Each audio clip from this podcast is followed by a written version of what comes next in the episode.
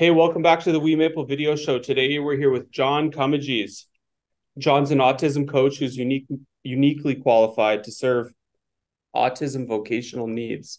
Okay, John has 20 years of experience with rehabilitation counseling, 10 years of special education, and advanced training in autism spectrum disorder. As defined by Wikipedia, vocational re- rehabilitation, also abbreviated as VR or VOC rehab, is a process in which enables a person with functional, psychological, developmental, cognitive, and emotional disabilities, impairments, and health disabilities to overcome barriers to accessing, maintaining, or returning employment or other useful occupations. John's here today to share about his story about living with Asperger's syndrome. We'll discuss autism, his work, and a new product uh, called ClickBook, which is an interactive video and writing experience to publish a book on Amazon within 100 days, which John will be one of our first partners on ClickBook. John, thanks so much for taking the time to be on the WeMaple video show. Thank you. Thank you. You're, you're welcome. You're welcome and thank you. Yeah, so you're based down in Tucson, is that right? Um, I'm retired in Tucson, and um, what I'm doing is uh, I'm I'm a um, I'm a um, I'm an advisor to a large, uh, medium-sized and fast and growing fast uh, nonprofit called Happy H A A P E out of uh, out of Miami. They uh, they fund training programs uh, that get people jobs, train them and get people jobs. And um, also, I'm a I'm an advisor to a project at Drexel University in Philadelphia. So pretty much what I'm doing is on the East Coast. Now, before I moved down, before I married my Arizona bride, I was in Northern California and I ran job clubs. I actually started the first online job clubs for high functioning level one genius, some of them type autistics um, the term Asperger is out of date. Yes, I certainly qualify as an Asperger. I had no language delay. Uh, and so I, I did that for a total of 10 years, six, six years with three different job clubs. We met weekly and uh, we had a phenomenal placement rate. Uh, pretty much everybody who got up, got who came on a regular basis, uh, got a job of some kind. And um, I'm trained in vocational rehabilitation. I have a master's degree in vocational rehabilitation. Um, I was also a special ed teacher for about five years. And um, so, so about 10 years ago, I suspected I was on the spectrum when I was taking a class in uh, to get my teaching credential and discovered that I was similar but not identical to some of the definitions they use for special education. I'm old, look at my gray hair. And um, I have learned to work around or worked past an awful lot of disabilities. Yeah, and what so what I'm hearing, you know, you went, you know, five or almost six decades um, undiagnosed. That's right. And uh, you know, I could imagine that you may have struggled a great deal throughout your life with undiagnosed Asperger's syndrome. Yeah. Yes, that's that's very true. And I've done an awful lot of stuff that they that people uh, highly recommend for people who are like me. Um, I did some acting in college and learned how to get the emotions out. Um, I took sensory motor integration. When I got all done, I could I could remember a phone number long enough to cross the room and dial it. Couldn't do that before. I learned. I finally was able to learn touch typing. I never worked harder in my life than I did for the C I got in typing in high school. Never did learn the keyboard until I did sensory motor integration. Um, but like you say, this this was before I knew that I was on the spectrum. I knew I had ADHD, and I knew I had anxiety and depression a decade or two before that. So I've gone from I've gone from anxiety and depression to ADHD to um, uh, to autism, and um, seem to have survived it all. I mean, as if people aren't having a hard enough time, they have to call it Asperger's. No, Asperger's is obsolete. Asperger's was in the DSM 4. We're now in the DSM 5. Um, and so, what's the distinction between the DSM and then the way that, uh, like, like L one autism is is the DSM is that uh, rating scale for the Asperger's, and then is the L one uh, Uh, rating scale is that for autism, or what's the distinction there? Okay, the distinct. Okay, first of all, the DSM is the Diagnostic and Statistical Manual used by the American Psychological Association. And what it is, it's it's behavioral definitions of psychiatric or developmental disabilities. Okay, so it's basically it's the definition. And unfortunately, uh, the definitions, ch- or maybe I don't know. Anyway, the the, de- the definitions change and Asperger's was a thing from about 1990 through about, I don't remember, early 2000s, maybe 2000. I don't remember, it was 2002, 2008. They brought in the DSM 5 and Asperger's went away. It came, it went, it's gone. There's an awful lot of people who still call themselves Asperger's because that's how they were diagnosed. But uh, if you go to a good psychologist nowadays, they will either tell you you're on the autism spectrum, which now incorporates Asperger's, or or not. And uh, like I said, the definition changed. I qualify under both. So I'm I'm now a modern, you know, DSM five version autistic, and um, and I certainly would have been a, a an Asperger's under DSM four. Okay, got it. And so would um, this sort of high functioning form of autism.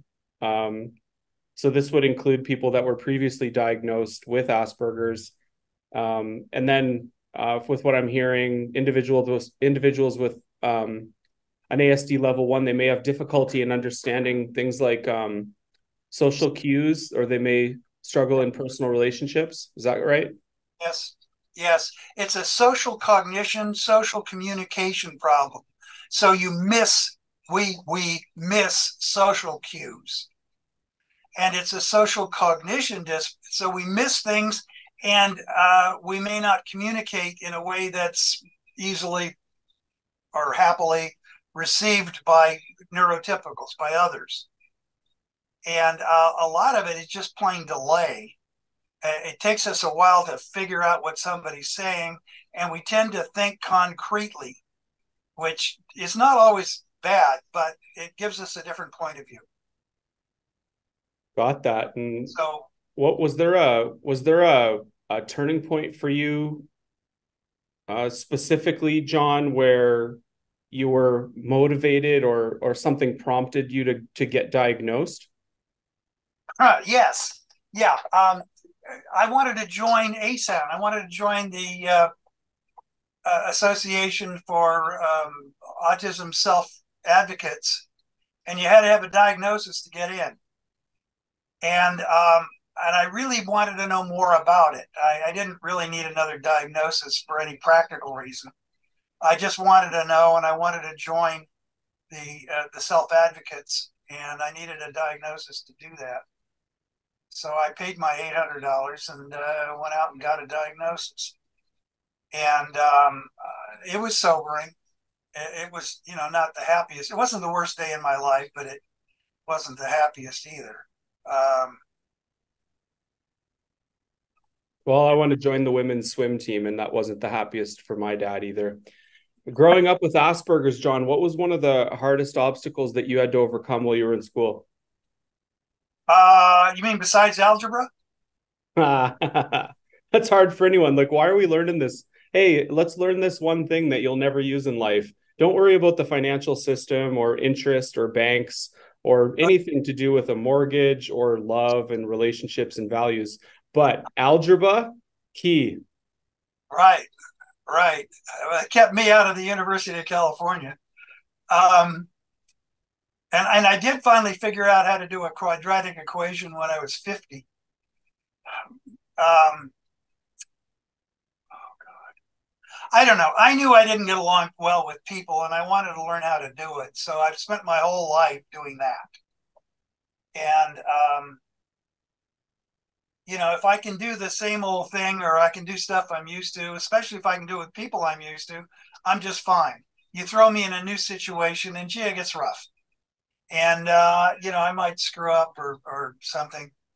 Um, and that doesn't sound like it's terrible, terrible, except for one one key concept. Um, Michelle Garcia Winner, the the special the uh, speech and language therapist who does all the training for uh, for, for social skills.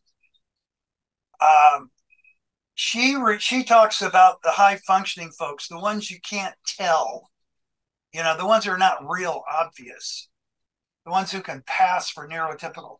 She calls them the unforgiven because you uh, uh because some of us, and I'm certainly in this category, will do some god awful social faux pas, make some terrible social blunder, and never be forgiven, never. And um,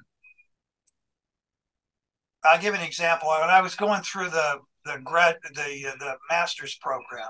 By the way, voc rehab is a two year degree, and uh, like similar to, uh, to physical therapists or occupational therapists.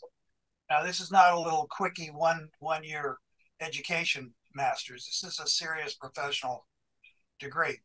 Um, uh, I was mentored by somebody, and I really didn't like the job he did, and we and um, and I had to do some stuff over, and I had nothing to do with him, and basically burned my bridges.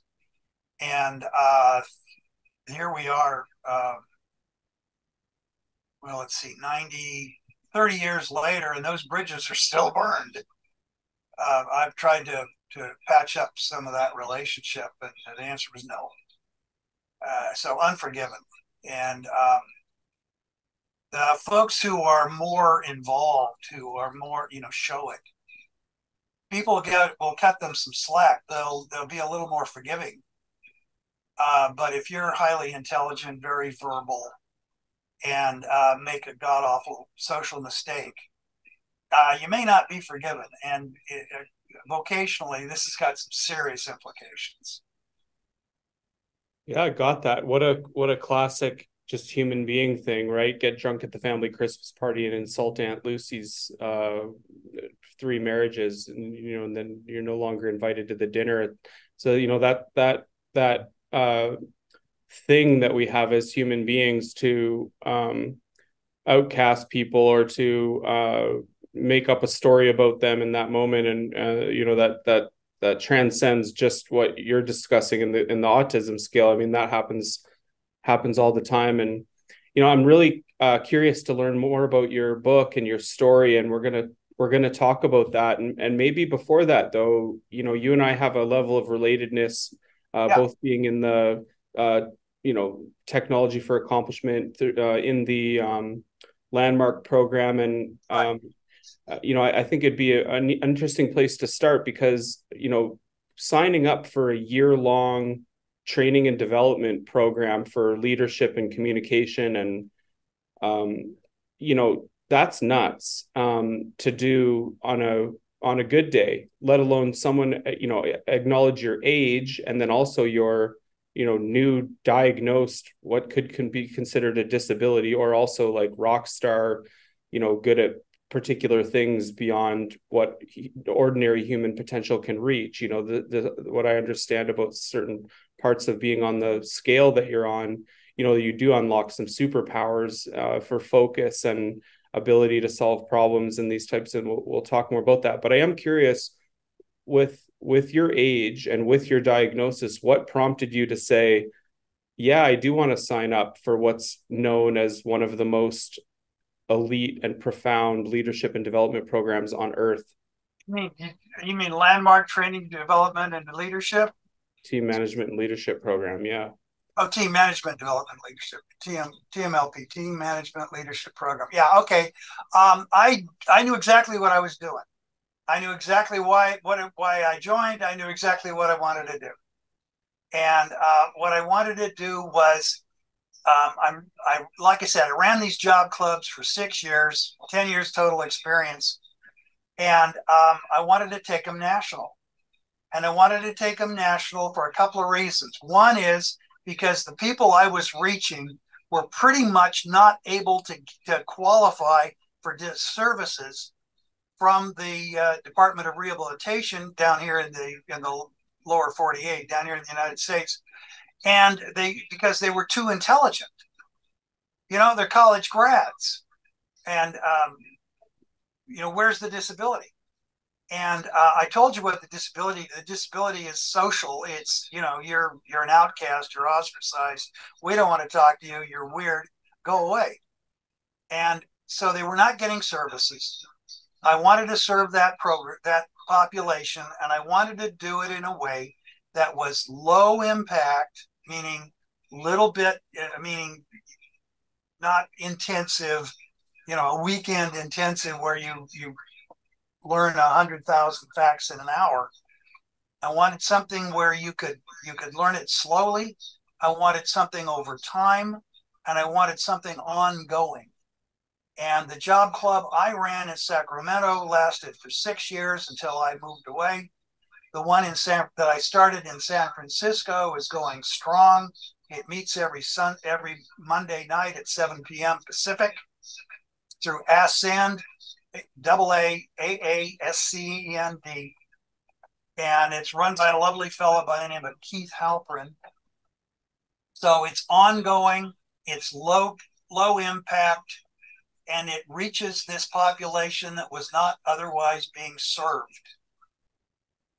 And that's why I joined Team because I wanted to take the, the job clubs national. And this week I started a new job club um, East Coast time. Okay, New York, Miami. Uh, don't ask me about the maritime provinces. I know they have their own time zone. So, probably the same one as Ontario and Quebec. And uh, that's that's and I did it because I did not know how to lead a team. I'd done management once before. I was a manager for about two years. I was self employed for, I don't know, five or 10 years, depending on how you think about it. And, um, and I never really supervised more than about six people. And I wanted to learn how to do it. So I joined TMLP. I knew exactly what I was doing. I'm happy with it, very happy. Uh, the only thing, the only other thing I can compare it to is years ago I took Dale Carnegie and learned how to be positive, and uh, that was useful. And Landmark is terribly useful, very useful. And uh, some of the social skills training programs really opened my eyes. I mean, I've got a whole lifetime and never learned some of the basics. One of the one of the things about people on the spectrum is we have blind spots as big as a barn door and uh, I, me too. I, I had some big ones, and uh, was kind of astonished to learn that they were there and how to get around it. And through um, through that participation uh, on team and and your your way to expand the the programming uh, nationally, uh, could you speak to some of the tools or distinctions that you've learned in Landmark that have helped you? Uh, do you have a specific example? Oh yeah. oh yeah. The biggest thing is how to get off it. The biggest thing is I would get mad and stay mad. You know, it wasn't just everybody else was mad at me. I was mad at them. And um, the biggest thing was just to uh, ah, clear your mind and come back and, and talk to people instead of getting mad and uh, to um, to really, really, really listen. Um, I got a twin brother who um, we're identical twins. We're mirror twins. We're more identical than identical. And uh, we are absolute polar opposites when it comes to uh, uh, politics and probably religion. And I mean to tell you, I didn't talk to him for 10 years. that was a long time ago. But it was just, it was ugly. And um, I learned how to get along with him. And I, pardon me if I get a little emotional. It's uh, having a twin is like closer than having a wife. I mean, it's amazing how close it is.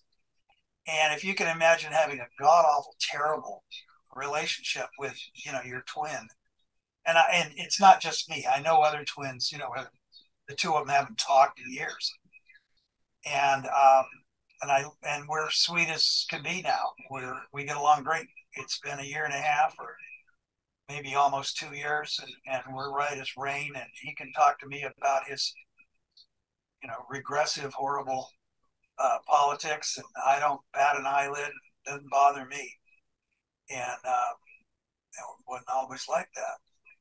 And, what a uh, gift for families and you know we were t- touching on that earlier around the way that you were um, treated or whatever had, had went on in that situation. And you know here's yet another example of um, you know really taking responsibility right? Whether it, and and to remove the right or wrong or trying to be right or make the other person wrong and stand in what's actually important stand in the commitment that you have and the love that you have for your twin brother and the and the way you express what a what a what a what a paradox hey like you're exactly the same and yet you the way you describe you're exactly different at the same time.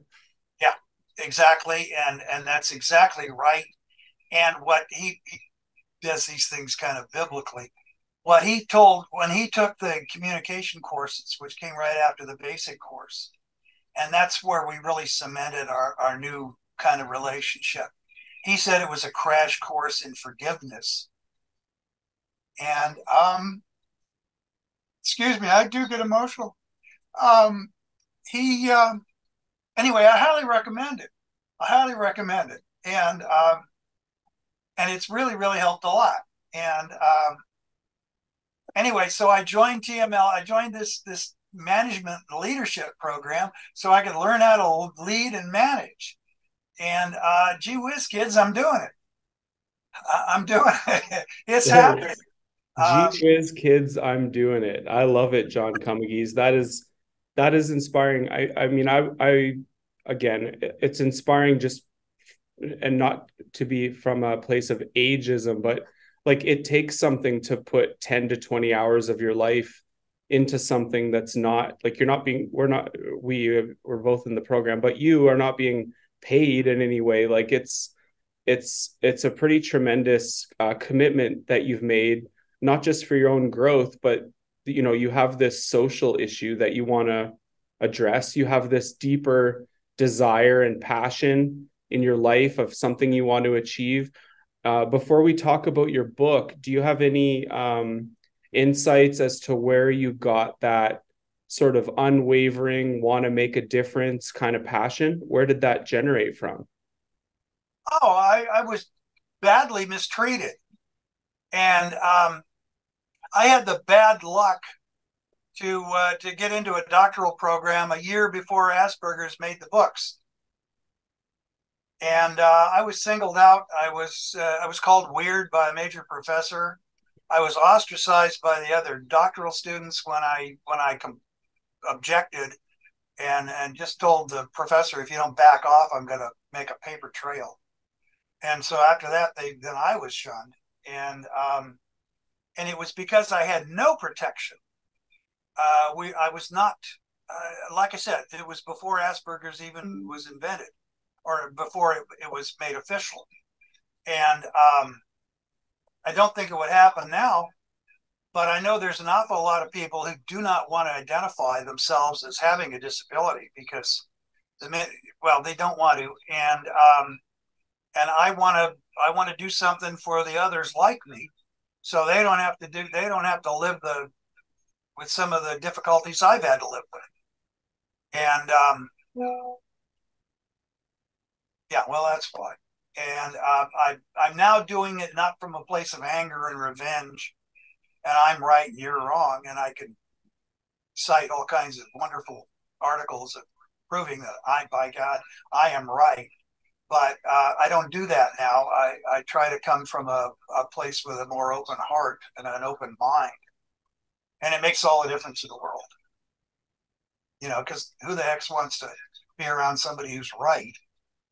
Know, it just doesn't work. Love that. You know, we have a really impressive uh, researcher here on our team that uh, came up with this term that I've been reading about falling off the cliff. This oh, expression uh, that's used when autistic individuals reach an age where they're no longer guaranteed services. I guess is the simplest way to summarize that. But the way that I'm understanding it is that there's government supports or whatever programs that are in place for a certain age, and then this falling off a cliff is sort of like, well, you're in your early 20s now. See you later. Good luck in life. And um, oftentimes, this vocational support and this these other uh, disability support um, they're not in place for for people once they cross that cross that age range. Is is that the right way to understand the term falling off a cliff? Almost almost. When you're in the education system down here when you're in the educational system you have all kinds of rights to education and the education includes school to work transition and that lasts to age 22 and after age 22, you no longer are guaranteed, uh, you no longer have a right to services. After 22, you have to qualify. So if you need help with housing, you have to qualify. If you need help with vocational rehabilitation, you really have to be able to work because nobody's going to train you to work if you can't work. And nobody's going to train you to work if you don't want to work. And nobody's going to train you to work if you don't know what you need to work or and and when you go in for vocational rehabilitation, the first thing they ask is, "What is your disability? What do you need from us? And, and can you work?" And if you say, "Gee, I don't know, I don't know, I don't know," they say, "Thanks very much." Um, you know, they might send you out for an assessment, and they might say, "Well, come back when you do know." And um, and the question, and so do you qualify? And like I said, an awful lot of highly intelligent people don't qualify because they're not because the kind all right. My personal john Comegys point of view is that autism in general is radic the, the amount of the extent of the disability is radically underestimated. Autistics are 85 have 85% unemployment. Okay now, everybody knows about the ones who are, you know, idiot geniuses. Everybody knows about the Rain Man types who um, are close to being uh, intellectually disabled. And 30% are intellectually disabled, any way you cut it. And 40% are if you if you go by a verbal IQ. That means 60% are not disabled, and most of those will have an, av- an average or better IQ okay? And they're not working. They're not getting services. They're more less less likely to be to receive services than any other disability race any other disability group. The disability uh, the uh, the amount of people using the services and the success rate for vocational services is just abysmal. It's just terrible. And what happens is you graduate from high school you get a job you keep it for you know I don't know how long, not long. And then you end up on the couch playing video games. And I what I get is I get parents who, you know, whose kid is 30 or 40 years old. He's never he's worked maybe six months or a year. And he's and and they say, gee, what can we do now? And or or worse yet, I get people who've never learned to work they never learn to work. They never learn to be responsible because somebody said, "Oh, that's difficult for you. Here, let me help you with that." Instead of, you know, here's the job, get it done, and let me know when you're done, and and being held to a standard. Um, Temple Grandin says the first thing you do with uh, anybody on the spectrum is you make sure they learn how to work. I can't improve on that. Make sure you learn how to work. Uh, my My father came off a wheat ranch. My mother came off a cattle ranch. I was raised up in town. I could outwork anybody in my town. Uh, but I couldn't outwork the, the country boys. I, I couldn't. Uh, they knew how to work more than me, a lot more than me. But uh, the city kids, I could outwork them all. And that's one of the reasons why I'm here. Yes, I had a paper route. Um, that's you can't do that anymore. Paper newspapers have pretty much gone away, and the the the the, the, the opportunity for young kids to work is is way limited, very much more limited than when I was younger. And uh, if I was going to tell anything to a parent, it's make sure your kid is accountable and knows learn and learns how to work. Would you say you mentioned Temple Grandin? Would you say that Temple Grandin is considered um, one of the most known experts in the space? Oh, she's our patron saint. she's our patron saint. She's she's she's our spokesperson. Now she doesn't get it all right. I mean, I I have very little uh, visualization. I, I learned how to visualize. Uh, I process stuff uh, auditorily. I sort, you know, alphabets and sounds and words by the sound of it. And um, I finally learned how to visualize things like she does, or, or at least at all, by uh, by visualizing the uh, uh, by hearing a drippy faucet. And if I heard the drippy faucet, I got I got to where I could see the, the drippy faucet. But I had to start with the sound. So it's not all perfect. She doesn't speak for absolutely everybody, her first book was about you know thinking in pictures. Not everybody does that. There's wild, wild individual differences. And if I was going to get anything out in this in this talk, the second part would be we're different. Every one of us is way, way, way, way different. Yeah, got that. And it's it's um the the, the they use that word spectrum that there's so many different kinds. Uh, there's someone close to me in my world who um, uh, similar, uh, you know, four decades of life nearly, and is confronted with the idea that he might be somewhere on the scale. And um, you know, you just think like when you're in school, you just think like you're called weird or whatever, and then you know, God bless these kids that are maybe undiagnosed, very slow on the spectrum, enough that makes them a little bit socially inept or awkward or you know they say the wrong thing or they say nothing and then they're treated in a particular way and they go through life just thinking there's you know th- th- that little inkling that something's wrong with them but not knowing necessarily what it is right and then later in life you um oh wow i really have a thing uh, you know and and but ultimately what can we do right like the, there's not really a treatment. So even if you at least you'd know, but you wouldn't really be able to necessarily treat it per se, would you? Or well, yes and no. Um, there are things that really help, and uh, the trick is that the assessment, learning the diagnosis, really doesn't help much. It's too general. It's too general. Autism is too broad. It's too deep. It's too different. Um, and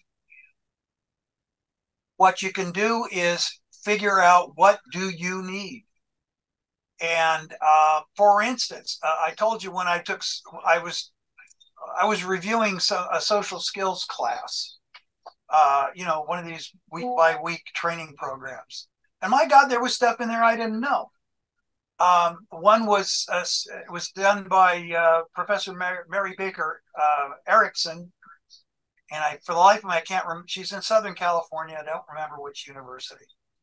Um, if you have a website, I'll I'll get the spelling of her name, which is unusual, and uh, and, and tell you where she is and what the name of that was. But the, the point was that I they had a section on social on social communication, conversational repair, like what happens when you make a mistake, and here's how you fix it. Wow, that was great. Another one was they had a whole thing on why you don't stare. Well, I used to stare at people and didn't think much about it one way or the other. And I guess I was making people terribly uncomfortable for years. And uh, like I said, we got blind spots. And I just, I mean, I'd heard about it, you know, oh, don't stare people. Oh, okay, fine. and I, it just didn't connect. And um, you know, I learned that when I was fifty or sixty, and uh, and and let everybody else talk in a meeting. Um, you know, before you speak, you know, let everyone else in the whole meeting talk before you repeat. You you talk again. You know, don't dominate things. And uh, gee whiz, you'd think I would have learned that somewhere along the line, but you know, gee, I had stuff to say. I was all excited. I knew I was right. And uh, so anyway, I, somehow or other, I, am still learning, and uh, uh, it's a lifelong process. I'm, you know, I don't walk on my toes anymore. I don't look weird. Uh, I've, Those social cues you're mentioning, there's um, a group here in Calgary that they have uh, youth that have been impacted by trauma in a facility um, where they live uh, in kind of a group home uh, situation. But they built a skateboard park uh, at the facility because in skateboarding, these these high functioning, some autistic, but some learning disability, some trauma. It's a mix of mental health youth. Yeah, yeah. But, they um they did a study on how the youth behave in this uh, particular atmosphere because you know you're talking about these social cues and one thing with skateboarding as an example is you know it's one person per obstacle at a time and so you just by nature you learn oh it's my turn versus with something like soccer these youth if you throw them out to play soccer yeah. they there's it's like everyone's chasing the ball and and they miss being able to learn about taking your turn and so right. anyway this this place here in calgary they did a year long study on the impact of teaching social cues. And then another thing is the rumbling uh, feeling of the board under your feet and these things that help with the um, not, uh, the way that the brain stem connects to the spine. That just the physical uh, feeling helps calm. And so even you know when we started this podcast and there was some excitement around the nature of the technology is like when you're in an excited state it affects your way for your neofrontal cortex to think and so anyways you know there's all these advancements that are happening in the world to you know support not just youth but us as adults. And so you know i'm really curious to to learn about your book and your mission to um, empower the, these groups with their with their job clubs. And so could you just maybe start off john by giving us a general overview? What's your book about and who's it for?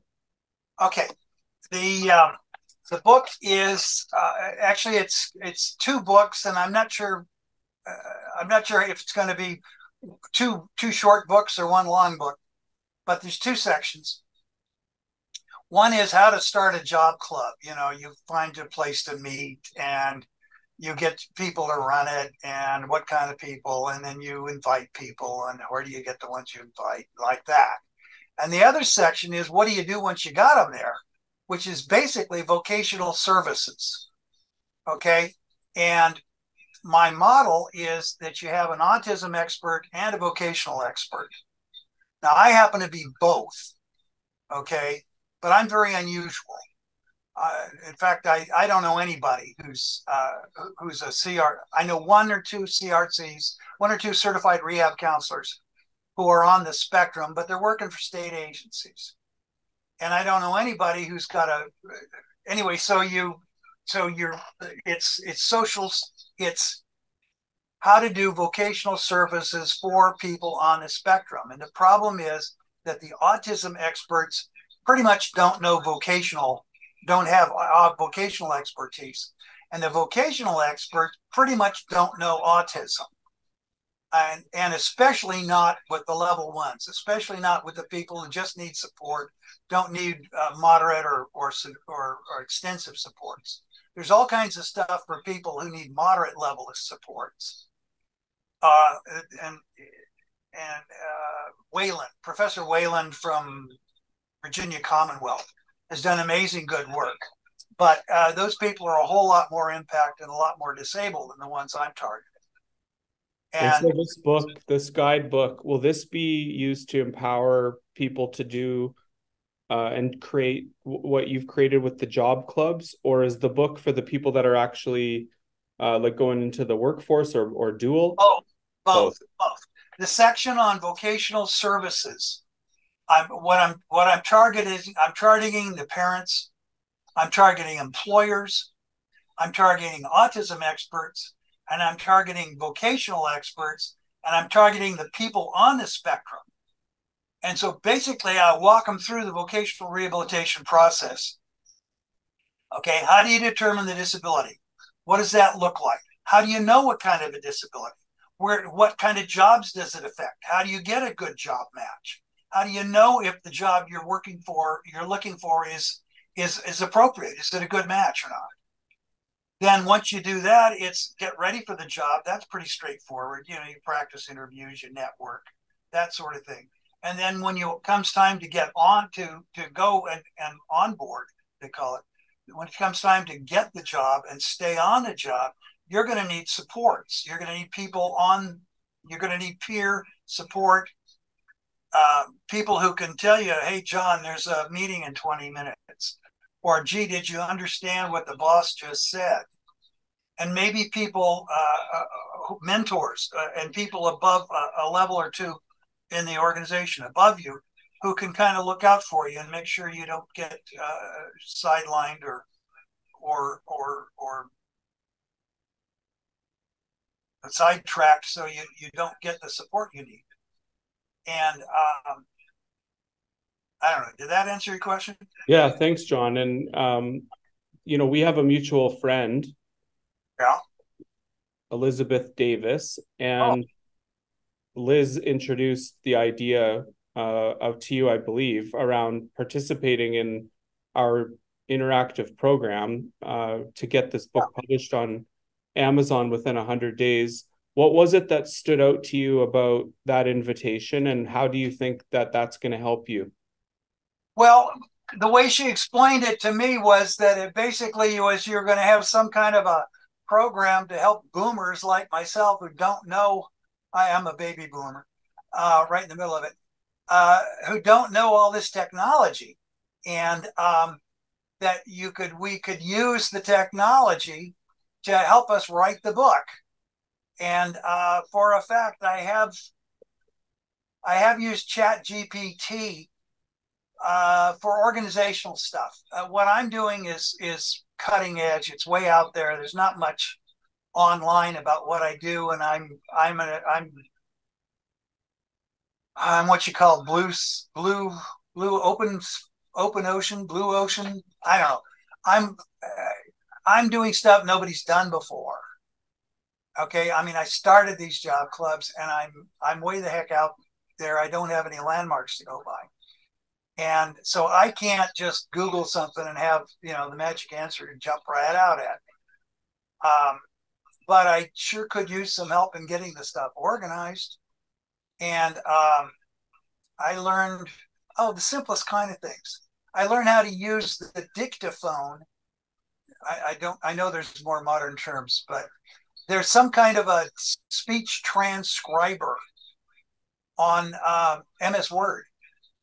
And if I use that and just talk what I want, then um, I can write twice as much in a day as I could without it.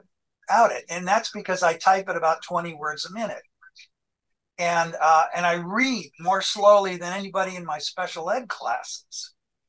Okay, I mean I'm work I'm I've got some things I'm I got some challenges I'm overcoming here.